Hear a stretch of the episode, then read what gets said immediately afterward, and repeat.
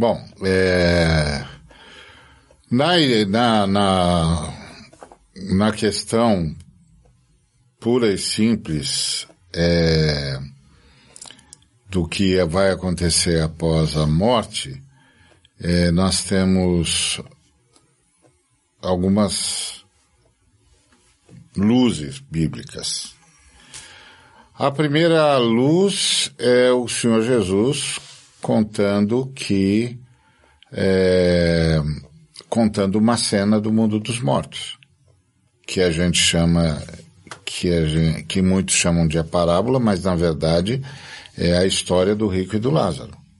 O senhor está contando uma cena no mundo dos mortos. Então ele diz que tanto o rico quanto o Lázaro estavam plenamente conscientes.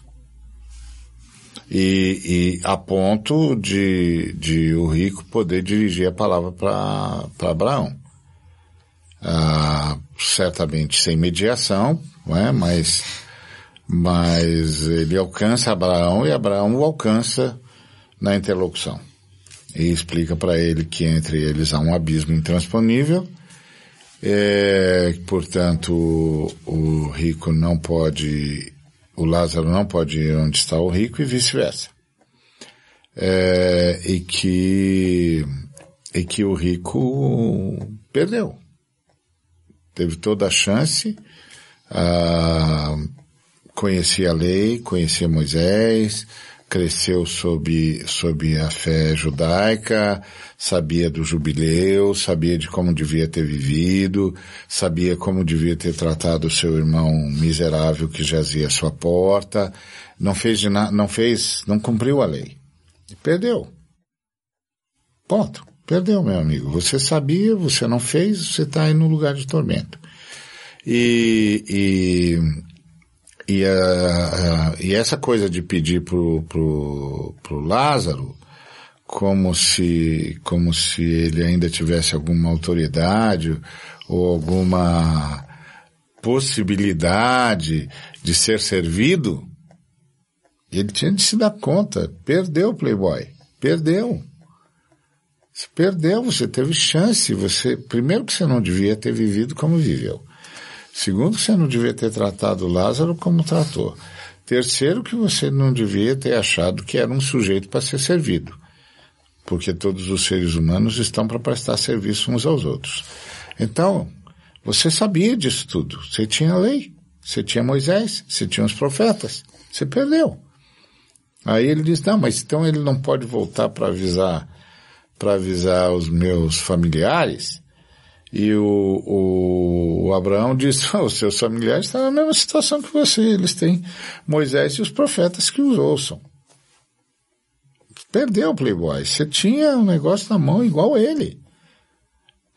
Só que você não, não obedeceu, você não fez, você não seguiu Moisés. Não, então, a luz que Cristo lança é que que está todo mundo consciente.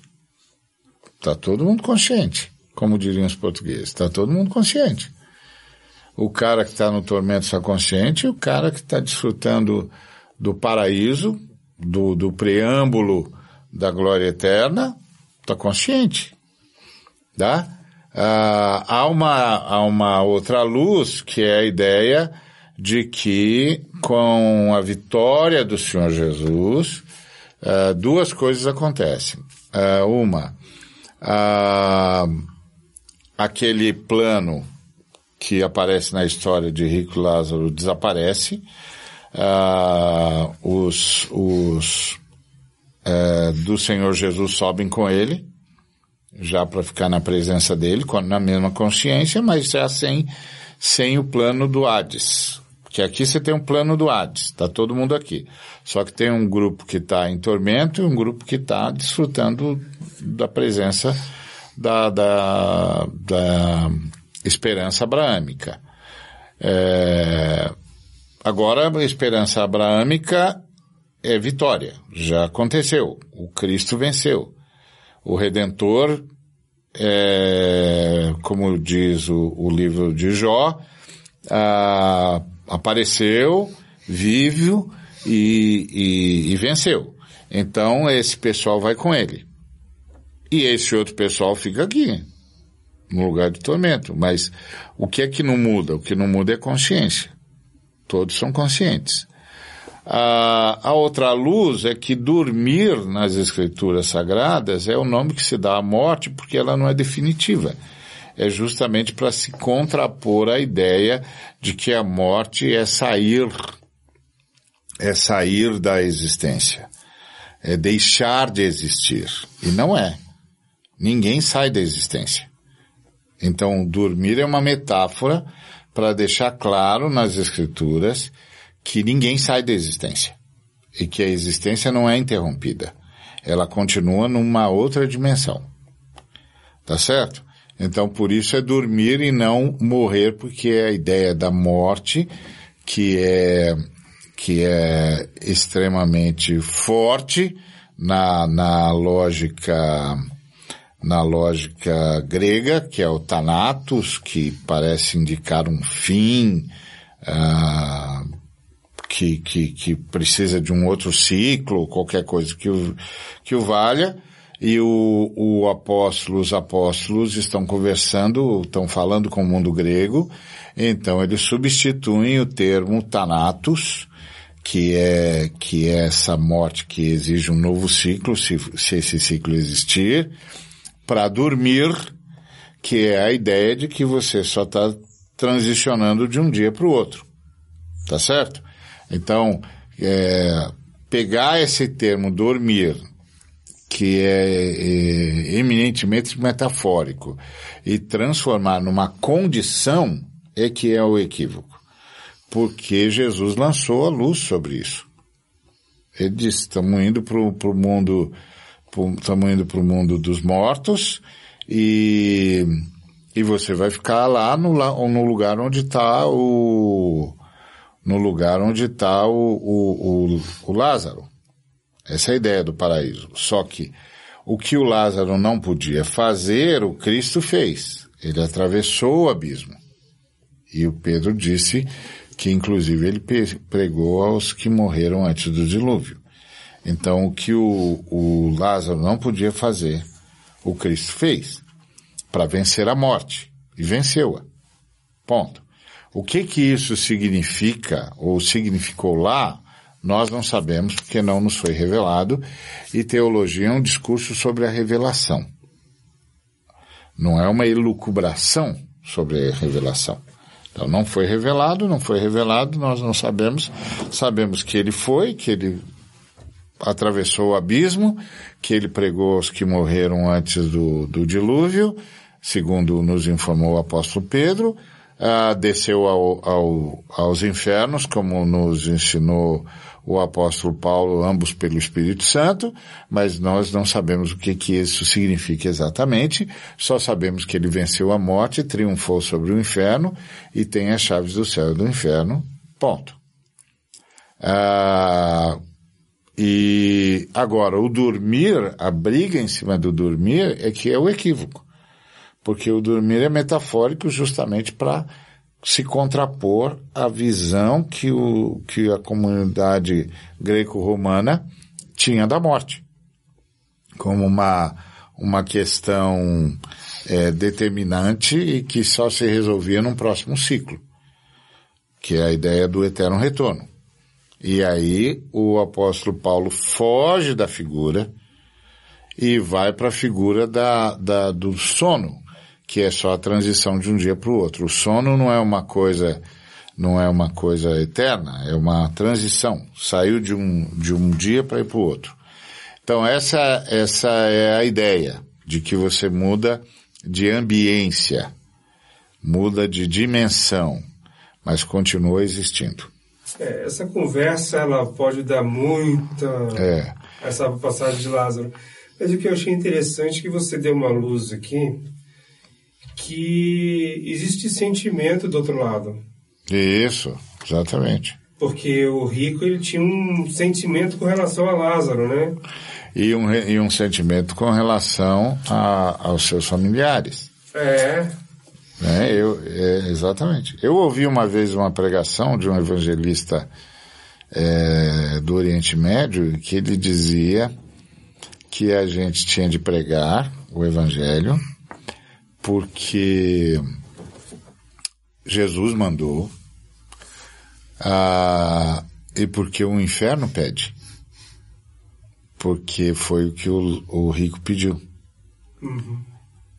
É, prega para minha família. Uhum. E o, o Abraão diz, pô, ele já tem lá os pregadores.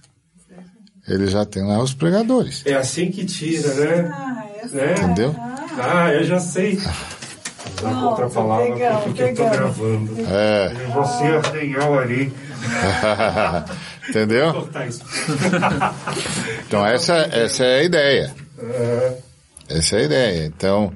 Ah... Não, mas inclusive ele tem o sentimento que parece que ele tem o sentimento que, pô, Lázaro é meu servo. Ah, sim. Ele ainda quer que Sim, Lázaro exatamente. E é por isso que ele continua no estado de tormento, porque ele sente o tormento, mas não sente arrependimento. É, é, ele não se arrepende. Não muda, né? Ele não muda. Ele não, ele não diz não o que foi que eu fiz. Ele diz: vem me aliviar do meu tormento. Aí o Abraão tem de dizer: perdeu, Playboy. Perdeu. Você estava lá. Você tinha Moisés, você tinha os profetas, você não ouviu? Você não prestou atenção? Você não obedeceu? Bota uma coisa na sua cabeça, você está aí porque você quis, porque você desobedeceu. Então, você não vê arrependimento, você vê ainda o mesmo vício. Uhum. Entendeu? Não tem. O arrependimento é aquele que diz eu mereci isso, eu mereci isso, eu, eu fiz isso, eu mereci isso, eu mereço esse tormento, porque eu tinha Moisés, eu tinha os profetas, eu não estendi a mão para o meu irmão, eu vi andrajoso, faminto, é, jazendo à minha porta, e por mais que eu conhecesse Moisés e os profetas, eu não fiz coisa nenhuma, eu desobedeci o Eterno. Então, ele não tem esse arrependimento ele continua com aquele espírito arrogante de quem não pode sofrer, de quem não pode passar necessidade, e aí ele consegue divisar um sujeito que ele sempre viu como subalterno e pede que esse subalterno atravesse para um lugar de tormento para aliviá-lo. Então o, o Abraão diz, perdeu o Playboy, perdeu. É, aí só aparece o arrependimento, ou o que a gente poderia dizer um sinal de arrependimento, quando Abraão então diz para ele, ah, não dá, você perdeu. Aí então ele se preocupa com os que ficaram. E naquele momento você tem um, um sinal de então a vida deles precisa mudar. Eles não podem viver do jeito que, que estão vivendo. Que leva àquela questão do filósofo que, perguntado sobre qual era o maior problema da humanidade, o maior dilema da humanidade, respondeu: o maior dilema da humanidade é saber se Deus existe ou não. E aí, perguntado por que, que esse é o maior dilema da humanidade, e o filósofo respondeu, porque se Deus existe, tem um jeito certo de viver, não se pode viver de qualquer jeito. Então isso é o que você vê na história do rico do Lázaro que finalmente o rico se dá conta de que tem um jeito certo de viver e que não se pode viver de qualquer jeito e aí pede ah, encarecidamente que os familiares dele sejam sejam avisados para não virem para o lugar onde ele está. Então, naquele momento, dá, você tem uma impressão de que houve algo próximo do que nós chamamos de arrependimento é, não podia ter vivido do jeito que vivi. E, e, por isso esse, esse, esse pregador dizia, você tem de, de pregar o evangelho, porque Deus pede, porque as pessoas precisam e porque o inferno clama. Pregue o evangelho. Os que estão no inferno clamam. Pregue o evangelho. Então, ah, essa é a ideia. Então, o dormir é, perde a sua força quando você olha para a fala de Jesus e, e vê que Jesus está contando uma história. Está contando uma história.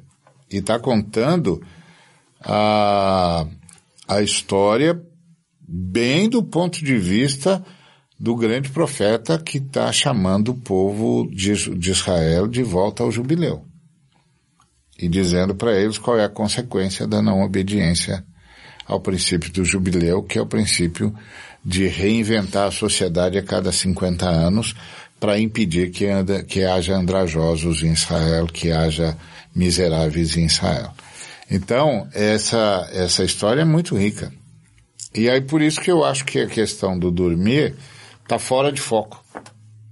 Quando os irmãos ficam insistindo que se dormir é um estado é, é, é temporário, ah, é uma é uma é uma é, absoluta é, perda de foco, né? E os que defendem o dormir é que eles acham que o sujeito é, vai ser é, tá pagando antes de, de ser julgado. Mas ele já foi julgado. O julgamento é este, que a luz veio e eles amaram mais as trevas do que a luz. Então já foi julgado. O dia do ju, que nós chamamos de o dia do juízo é apenas e tão somente a a emissão do veredito. Ó, terminou, o veredito é culpado, como você já sabe, e, e ponto. Tá, tá, vai abrir os livros e dizer, ó, é isso aqui, o veredito é esse mesmo. É, você, você tá onde tá e você tá onde tá. Acabou.